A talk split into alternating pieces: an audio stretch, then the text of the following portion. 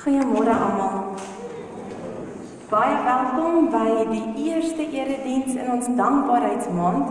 Tema 1 vandag se tema is ons wonderlike wêreld en ons gaan deur die hele maand van wyd af bietjie nader en nader na ons self en ons eie liggame toe kom. Ons begin vanaand wyd met ons wonderlike wêreld.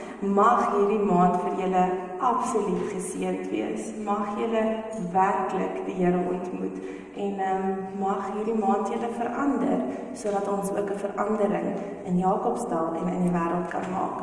Ons voorsang is dankie, shout to the Lord en saam wil ons die Here prys. Ons sou 'n nuwe generasie oor die CD gespeel het, maar Sanet, ons gaan nie meer nuwe generasie sing nie. Ons wil dit eintlik vir die jong mense doen, maar ons is so min jong mense vandag, so ons gaan dit volgende Sondag weer probeer, maar vandag dan nou net hierdie drie liedere en ons bly net so sit terwyl ons saam sing.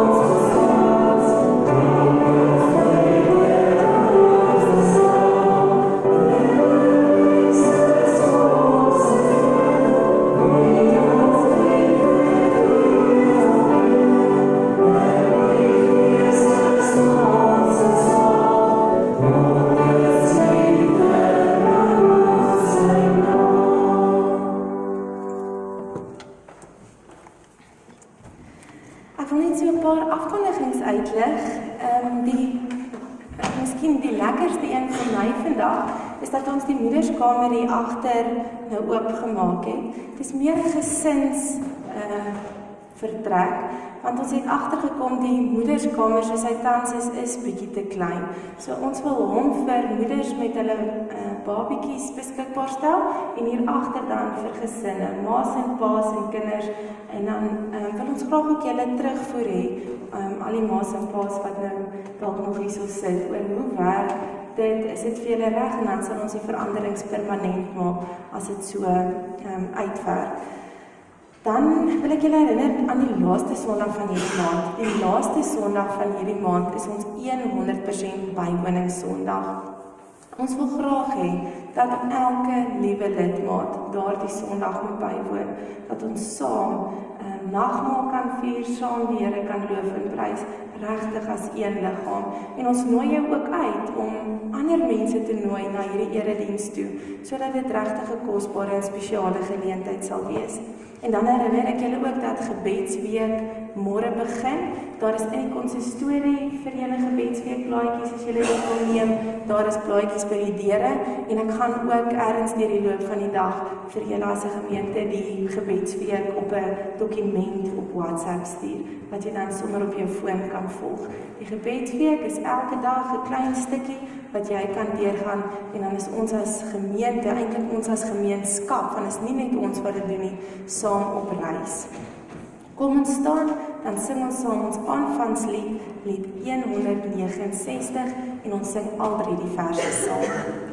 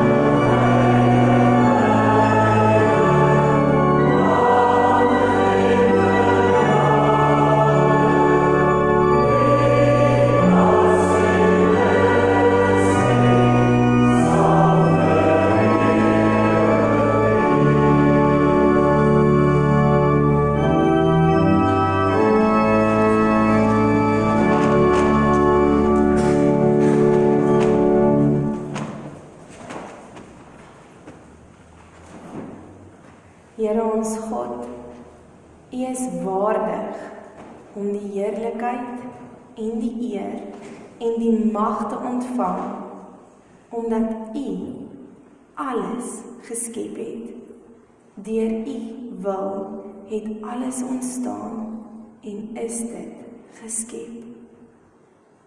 Ons is in verwondering van die wonderlike wêreld waarin ons woon. Amen. Gemeente, ek groet julle vanmôre in die naam van die Vader, die Seun, die Heilige Gees. Kom ons staan dan loof ons die Here met die sing van een loflied, lied 280 en sing ook vers 1 tot vers 3. En ons loof regtig die Here nie net met ons stemme nie, maar uit ons harte en met alles wat ons het. Kom ons staan en dan bring ons aan hom die eer.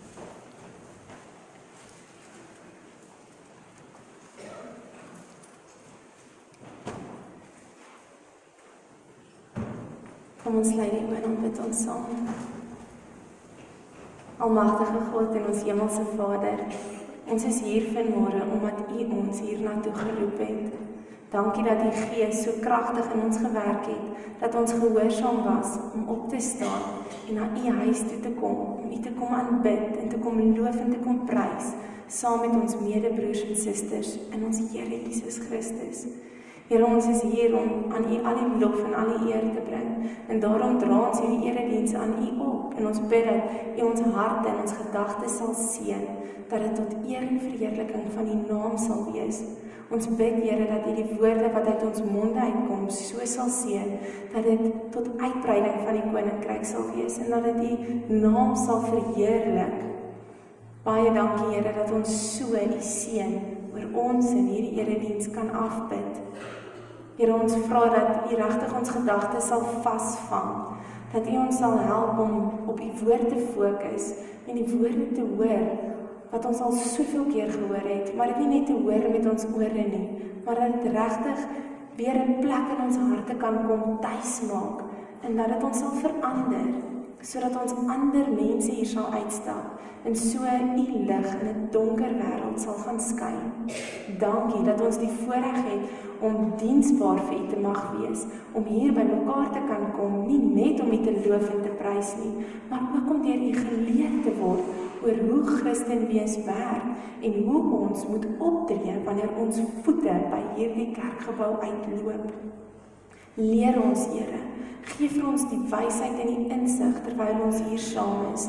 Kom openbaar aan ons u heilige voorskrifte en wie u is sodat ons regtig met opgewondenheid hier sal uitstap en die sendingveld hier buite sal betree met moed en krag en 'n lus om getuies in die naam van ons Here Jesus Christus te wees. Dankie vir daai voorreg en ook vir die verantwoordelikheid. Spreek nou tot ons elkeen Here sodat ons hier sal uitstap regtig soos U wil hê ons moet hier uitstap. Here ons het ook vrymoedigheid om om dinge aan U te kom vra en om sake by U voete te kom neerlê, dinge waar ons bekommerd is en wat regtig ons hartsbegeertes is. En miskien is vooraan ons almal se gedagtes die opkomende verkiesing en die toestand van ons land en die toekoms van Jakobsdal en Suid-Afrika.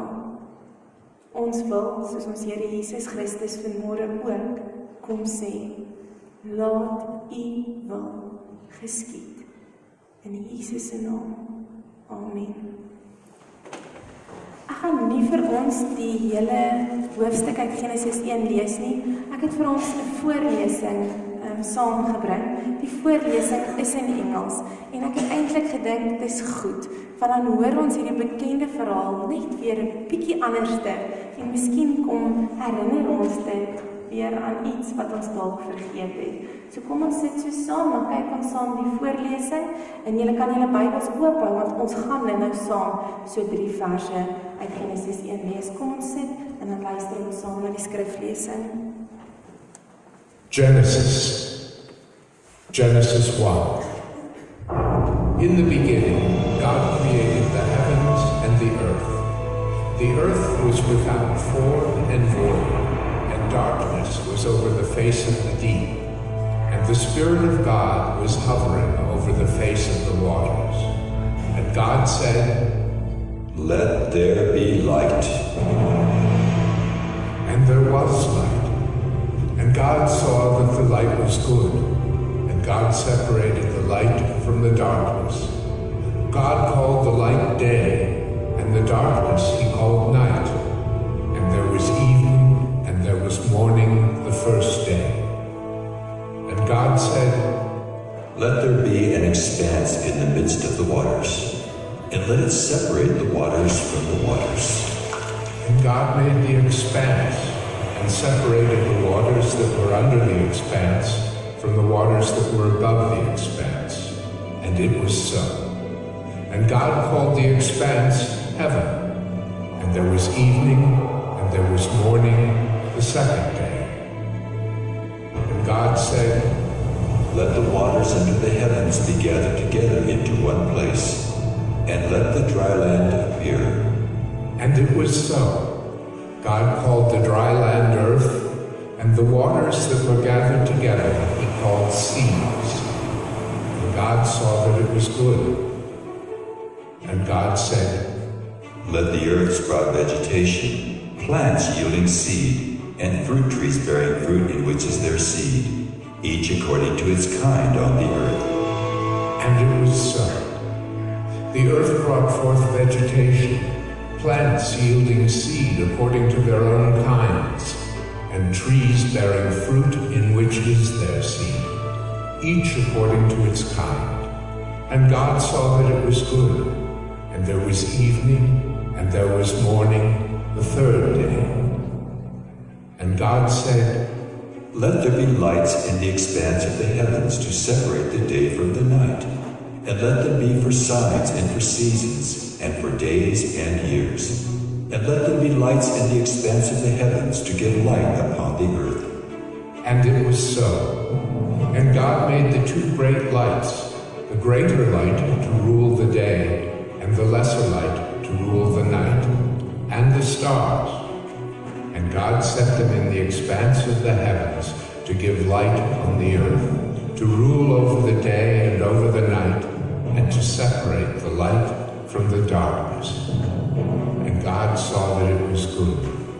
And there was evening, and there was morning the fourth day.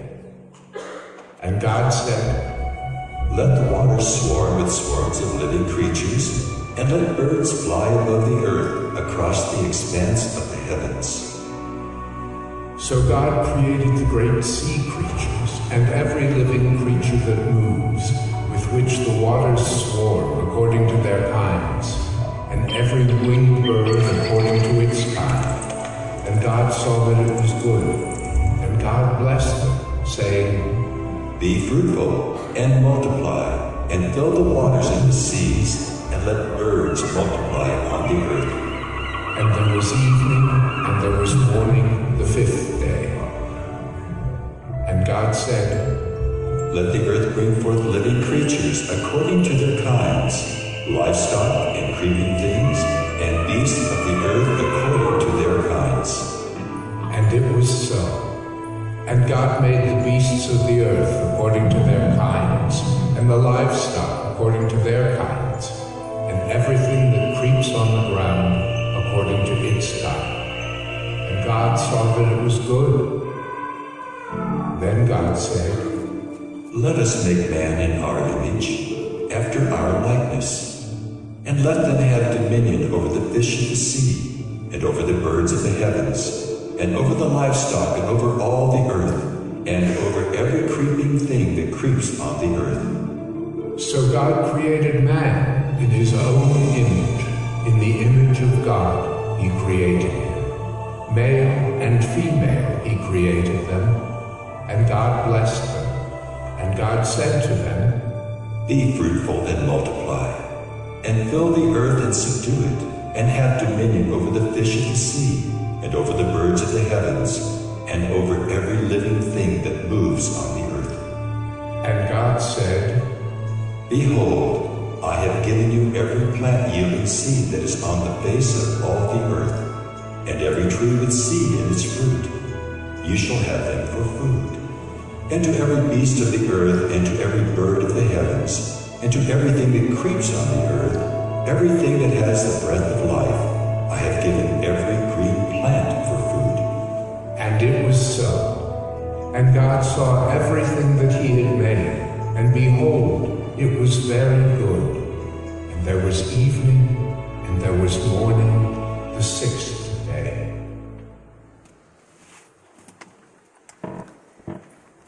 staan en loof ons die Here met die sing van lied 464. Ons sing vers 1, vers 2 in die koor en dan vers 3, vers 4 en weer die koor.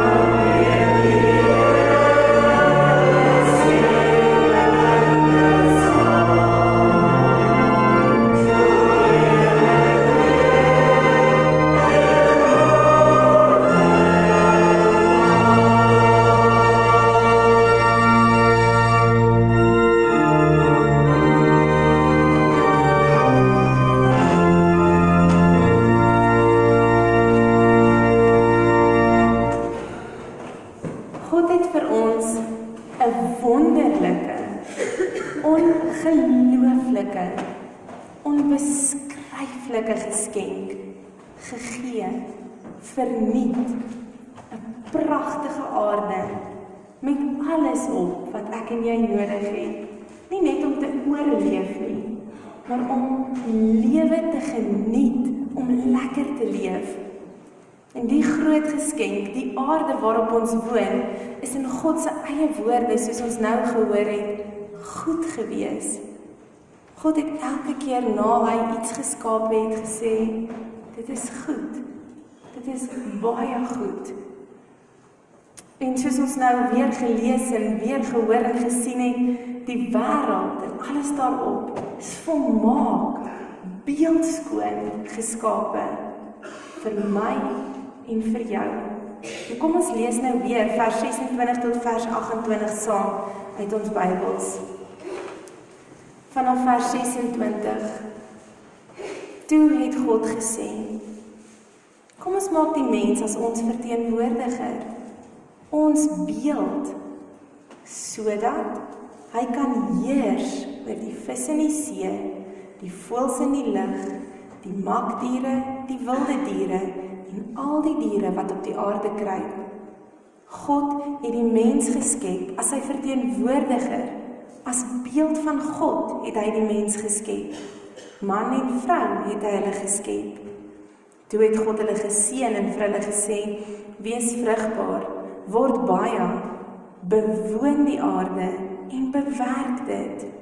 Heers oor die visse in die see, oor die voëls in die lug, oor al die diere van die aarde, ook oor die diere wat op die aarde kruip. Ons lees net tot daar.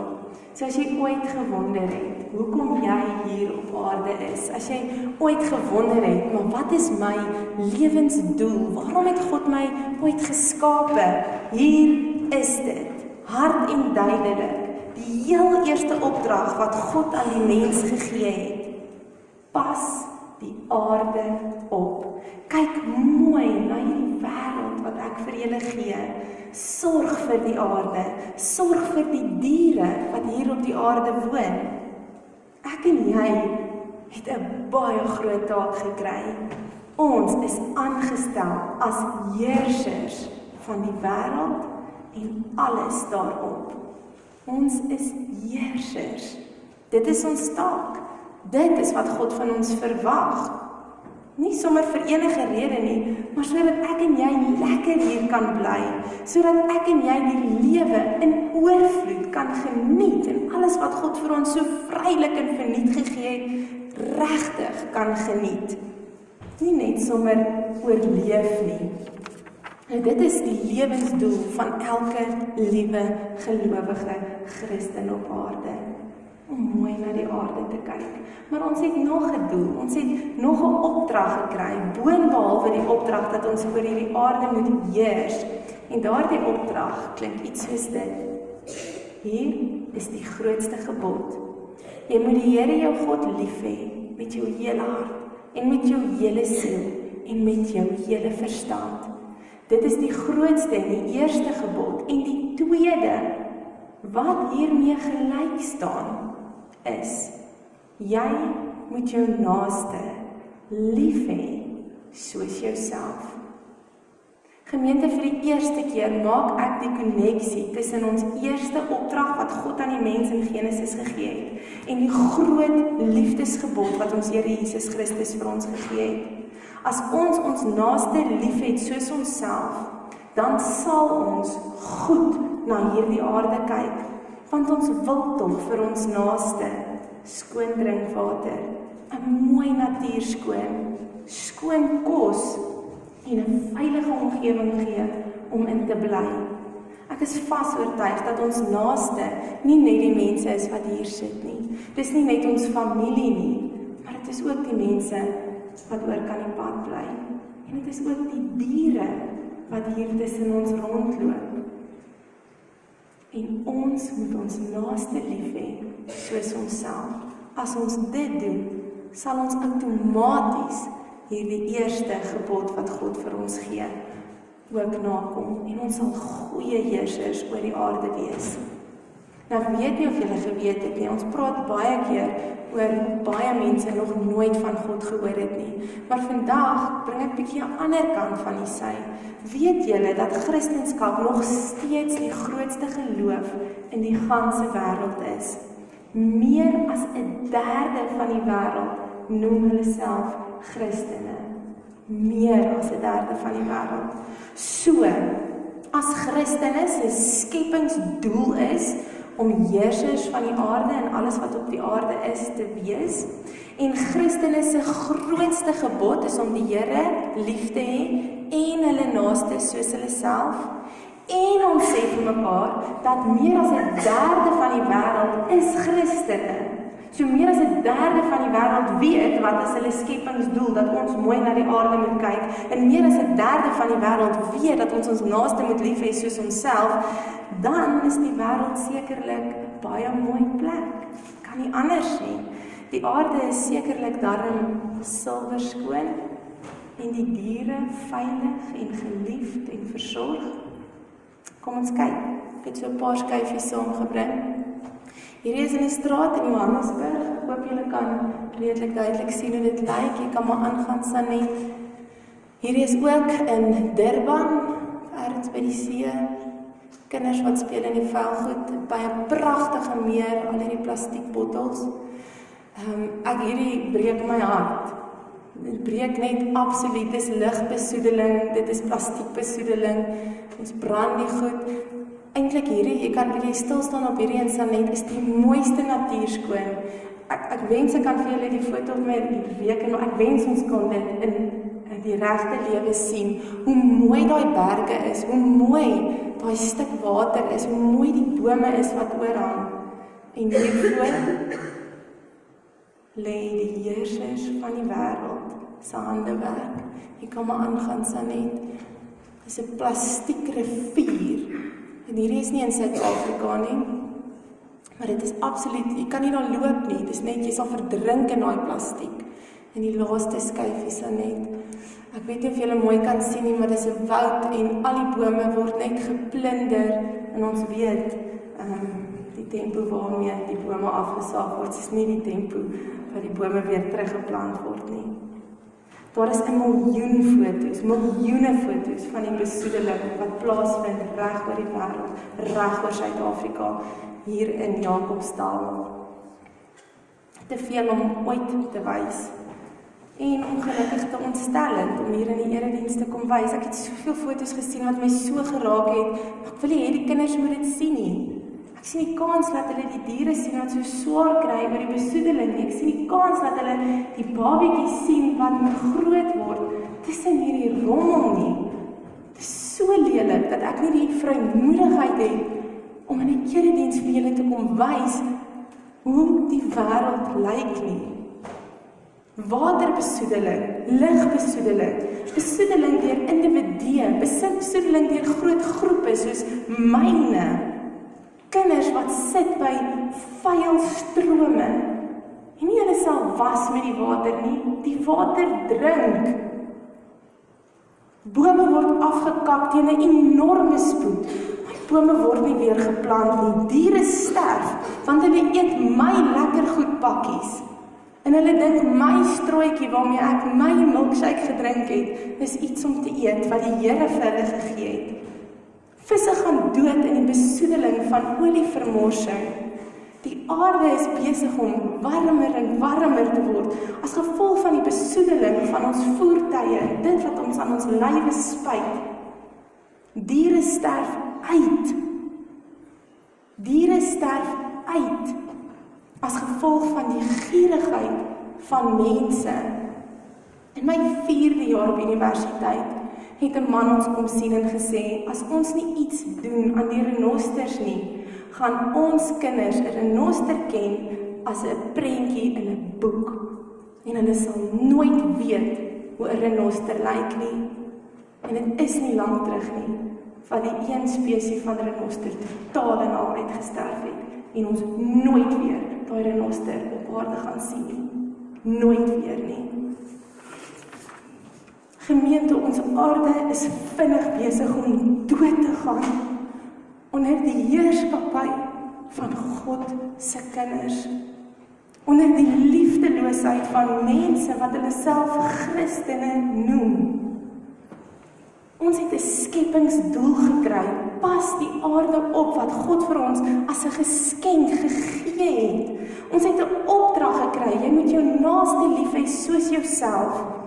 En albei hierdie gebooie maak die lewe vir my en jou beter, lekkerder. Dis nie 'n las nie, dis 'n voorreg. Dit maak 'n beter lewe vir ons. Dis 'n geskenk vir ons. En hoe sê ons dankie vir hierdie wonderlike wêreld wat God aan ons verniet gegee het? Wat het ons aangevang? Waarmee is ons besig? Is dit hoe ons vir God dankie sê vir sy groot groot geskenk? Ons moet ophou dink dat ons vuil goed van die aardbol af verdwyn die oomblik as die vuil goed lorry ons swart sakke opgelaai het. Dit is ons plastiek. Dit is ons strooitjies. Dit is ons blikkies en glas wat die wêreld vol lê en wat kinders en diere se lewens in gevaar stel. Dit is ons gemors wat die mooiste natuur skoon versper. Dit is ons lewenstyl waaraan ons so gewoond is en nie twee keer oordink nie wat sorg dat bome afgekap word en nie weer teen dieselfde tempo teruggeplant word nie. Dit is ons skuld dat diere misbruik word en ons vergeet hiervan om die beste skoonheidsprodukte te koop. Weet julle wat gebeur met die diere sodat ek en jy mooi kan lyk en ryk? Dit is ons Jakobsdal se NG gemeente, julle dominee, Christene wat bydra tot die wêreld se aaklige, vieslike besoedeling van watter aard ook al sodat ons lewe gemaklik kan wees. Miskien is dit tyd dat ons weer herinner word aan die grootste en kosbaarste geskenk wat ons van God ontvang het. Die geskenk van 'n beeldskone Moeder Aarde en alles daarop. En miskien is dit goed dat ons 'n bietjie hier op die eerste Sondag van Dankbaarheidsmaand besef dat ons nie altyd dankbaar is vir hierdie geskenk uit God se hand nie. En miskien kan ons die uitdaging van die skepingsverhaal wat ons so goed ken, vanmôre weer ernstig opneem en weer 'n slag vir die Here dankie sê vir dit wat hy aan ons toevertrou het en vir ons gegee het om te geniet. Maar hoe sê mens dankie? Ek dink ons wil soms te groot begin. Ek dink ons wil sommer op een slag die hele wêreld verander en as ons dit nie kry nie, dan sit ons in sak en as en ons gee sommer heeltemal moed op. Maar ons kan dankie sê deur klein te begin. Begin in jou eie huisgesin. Begin vandag by jouself. Plant een boom koop skoonheidsprodukte waarop daar staan beauty without cruelty. Jy sal sien aan die agterkant is daar so 'n hasietjie en daar staan beauty without cruelty. Koop dit. Herwin, herwin, herwin. Moenie jou goed in 'n swart sak gooi wat jy weet jy kan vat Kimberley toe vir herwinning nie. Of beter nog, koop produkte wat in herwinbare materiaal verkoop word wat jy oor en oor en oor kan gebruik. Begin klein. Maar gemeente, kom ons begin net. Kom ons begin net. Kom ons vat net vandag daardie eerste stap en begin. Ek dink dit is hoogtyd. Hoogtyd dat ons vir die Here wys hoe dankbaar ons is vir die wonderlike wêreld wat hy aan ons gegee het. Dit is hoogtyd dat ons die eerste opdrag en die belangrikste gebod wat hy vir ons gegee het, naamlik om heersers oor die aarde te wees en ons naaste lief te hê soos onsself ernstig op te neem. As ons dit nie doen nie, gaan ons eie swak heerskappy en ons eie liefdeloosheid veroorsaak dat ons en ons kinders en ons kleinkinders nie meer 'n aarde het om te geniet nie. Mag jy onthou hoe wonderlik die wêreld waar ek en jy leef werklik is. Mag jy jou skepingsdoel onthou en heers oor die aarde. Mag jy die grootste gebod onthou en jou naaste so liefhet dat jy 'n beter, skoner en mooier wêreld vir hulle wil gee. Mag jy dankbaar word vir die wonderlike wêreld aan jou gegee en mag daardie dankbaarheid sigbaar word in Jakobstad op jou plaas en daar waar jy ook al beweeg. Amen. Almagtige God en ons hemelse Vader, dankie vir hierdie wonderlike wêreld. Here, ons kyk na hierdie video en ons besef dit doen nie eens reg aan die wonderlike wêreld wat U geskaap het nie. Die magtige see, die grootste berge, die mooiste natuurskoon, die vrugte, die gras, die wolke. Here, ons staan in verwondering vir hierdie geskenk uit U hand uit. En Here, ons is jammer dat ons op so 'n swak manier vir U kom dankie sê. Ons wil nie meer nie. Werk in ons dat ons vandag sal begin om ons dankbaarheid vir hierdie geskenk aan U te bewys. U is ons koning. U is die skepper van alles wat bestaan en om U te eer is ons hartsbegeerte.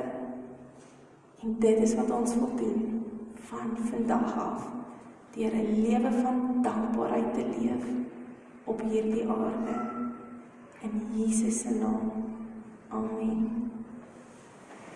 Die kindertjies kan nou vorentoe kom vir kindertyd.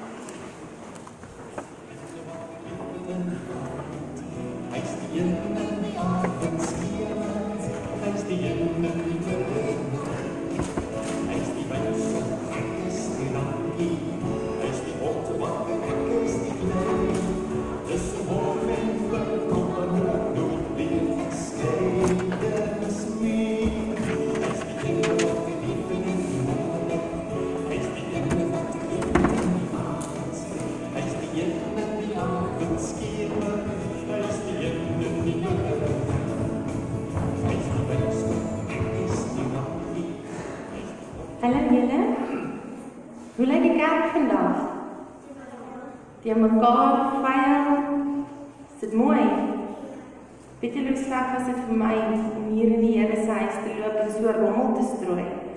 Dink jy dit was vir my lekker? Nee. Maar hoekom doen ons dit in die wêreld daar buite? Hoekom mors ons op die Here se aarde? As ons dit nie in die kerk wil doen nie, dan moet ons dit ook hier buite doen nie, nê? Ons moenie mors nie. En weet julle wat? Selfs al gooi ons nie ons plastiek goed op die grond nie, selfs al gooi ons dit in 'n asblik. Het julle geweet kom daai vuil goed in jou asblik, gooi hulle net in die veld. Die wind waai dit weer weg. Het julle dit geweet? So eintlik as ons goed, selfs al gooi ons dit in 'n asblik, dan maak ons die aarde vuil. Nou wat nou? Want ons wil tog kos hê om te eet en goedjies drink en dit alles kom in in in produkte. So wat moet ons met al hierdie goed doen? Het julle vir my 'n plan? OK, waar waar moet ons dit weggooi? Sê hy. OK, en en waar moet ons daai asblik vat? Nie diep toe nie. Hoekom nie diep toe nie? Want as dit in die diep val, dan waai dit, né, nee, die hele veld rond.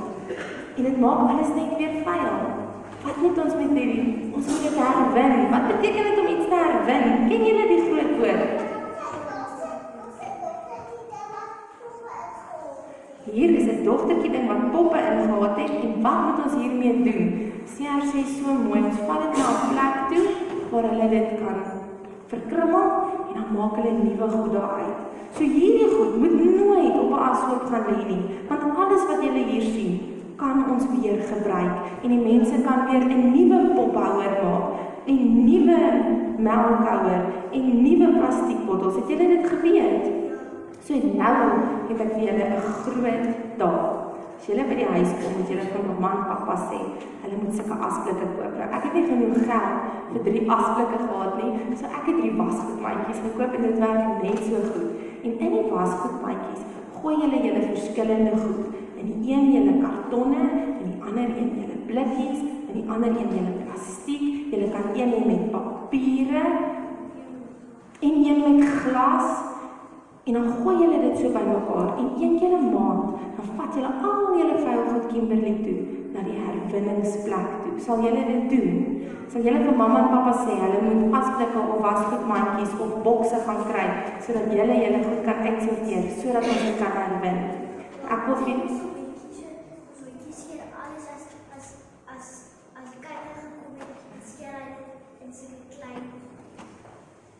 stukke.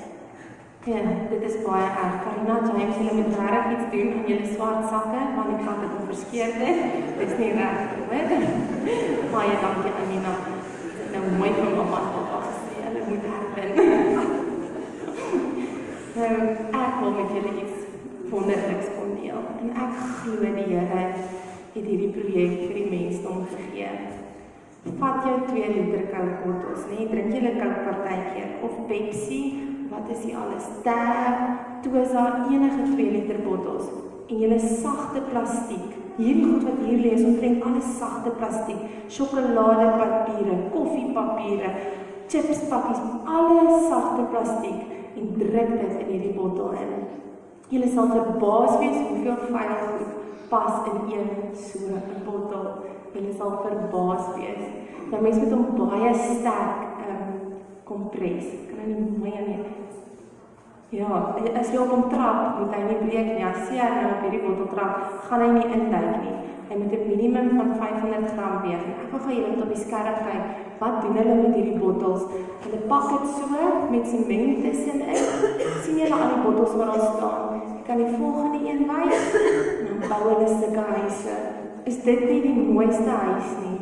Kerke, hier's 'n hier's 'n skool in Suid-Afrika gebou net met hierdie bottels. En ons ons nog 'n vrou wat haar huis gebou het met hierdie bottels. So as jy hierdie bottels gemaak het, dan kom laai jy dit by die pastorie af. Ek stoor alles tot ons huis kan bou. Daar's baie plek in daai groot pastorie. So jy moet vir my bring en ek glo regtig dat dit 'n manier is hoe ons Jakobsdal skoner kan kry en die wêreld 'n beter plek gaan maak. Gaan julle dit probeer? Goed. Baie dankie vir julle tyd. Julle kan elkeen 'n sweetie kry, dan kan julle gaan sit en die dankoffers kan opgeneem word.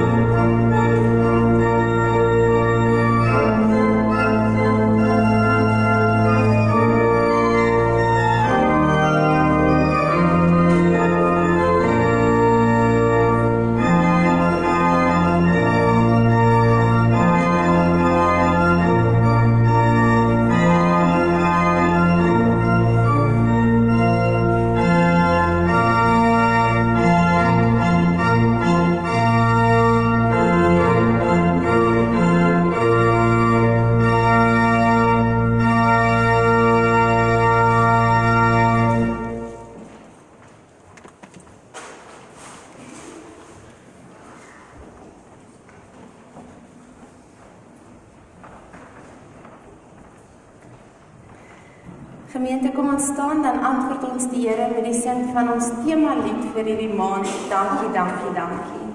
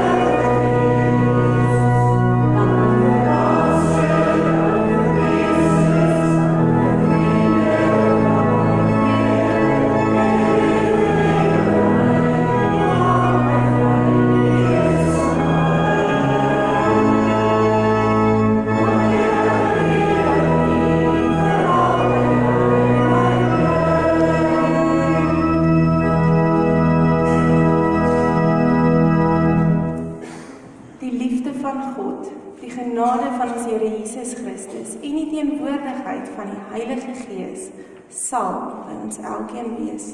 Amen.